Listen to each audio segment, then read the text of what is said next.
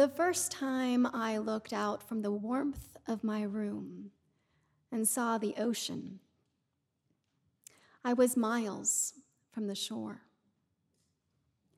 Coastal waters had begun a pilgrimage into the atmosphere. And in the bleak midwinter, the heavens of flyover states opened.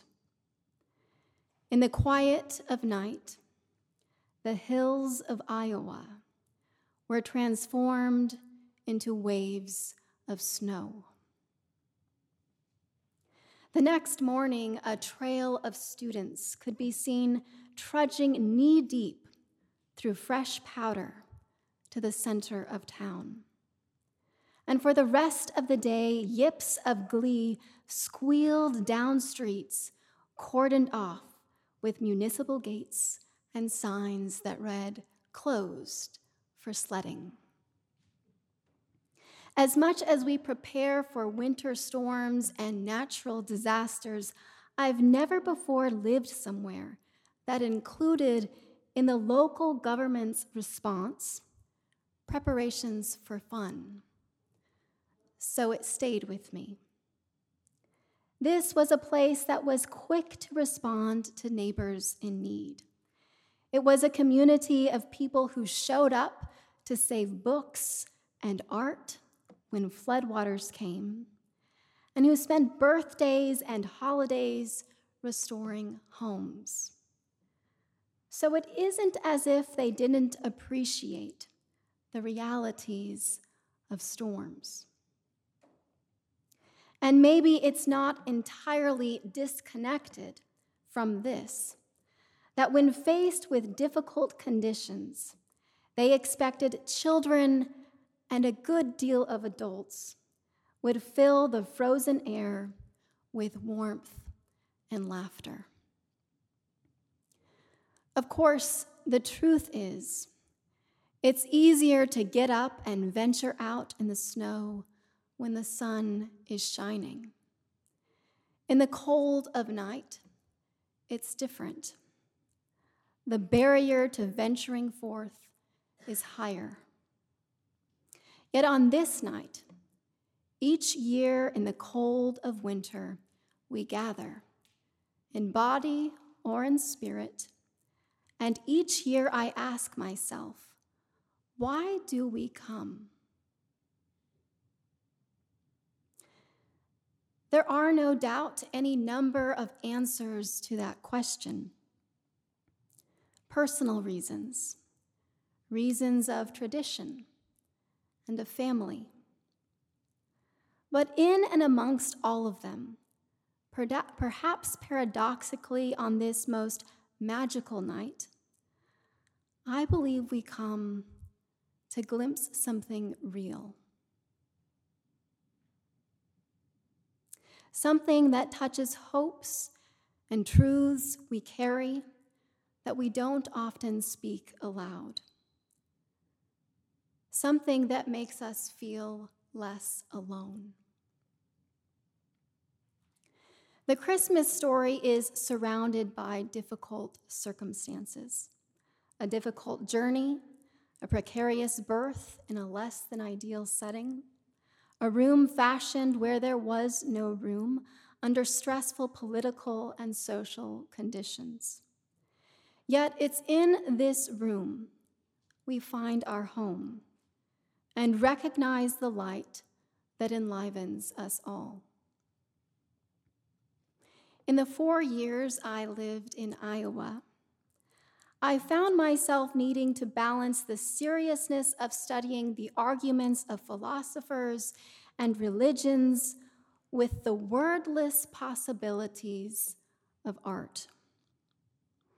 And when I left the libraries of books, I began to appreciate one of the gifts of going to school in this frozen tundra that I had missed before.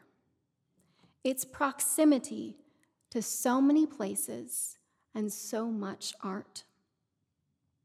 Within a few hours, you could go to Milwaukee, the Twin Cities, St. Louis, Chicago, and to any number of museums across this often overlooked winter wonderland called the Midwest. One day, an art professor decided to take our class a stone's throw away to Iowa City, a bigger university town. And after parking in front of the museum there, ostensibly our destination, she led us in the opposite direction, across the street and around the corner to what looked like an apartment building. But as we made our way inside, it was like entering a maze of factory rooms cold, unfinished, austere, with stripped walls and floors. And down a winding corridor, behind each door, was a different artist. Mousy characters, people who were used to being in their own creative worlds, left hidden and unintruded upon. So, though our professor introduced them as her friends, they were shy and a little tentative interacting with us at first. As the discomfort of merging worlds began to thaw, it became clear we were standing in the spaces where they were living and sometimes working. And from their isolated homes, artists like them were creating the paintings installed across the street and drafting the illustrations filling comic books at the university store. Well coiffed visitors were streaming into fancy museums and gazing upon these pieces of art that opened a room where there was no room, that drew them in with something they longed for, something that broke th- through the cold. Each visitor gravitated toward a different piece. There was one I never wanted to leave, and part of me still hasn't. It was probably eight or 10 feet tall, a painting of a chair in a room. It was hung in such a way that as you walked up to it, the chair was at just the right height for you to turn around and sit down. And it was cast in this warm yellow light so that I just wanted to go and live there. It was only after a dance of pulling myself away and returning again that I began to appreciate its layered meaning. Part of a religious installation it was a chair awaiting a holy guest bearing the light of God, a chair where each visitor belonged.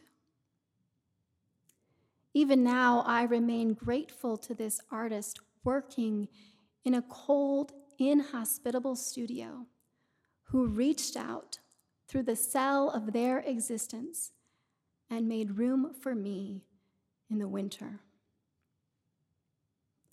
The Christmas story is often depicted as this joyful thing. And like playing wildly in the snow, it is. But it also doesn't shy away from the difficult parts the layers of sadness, loss, alienation, and discord. It's right in the heart of it that the warmth of the inn draws us close. And as we gather and bring all the parts we might otherwise keep tucked away, together our lights begin to flicker more brightly, finally able to see the truth that we aren't alone. So on this night, when the stars are brightly shining. Go boldly, flicker brightly. Merry Christmas. Amen.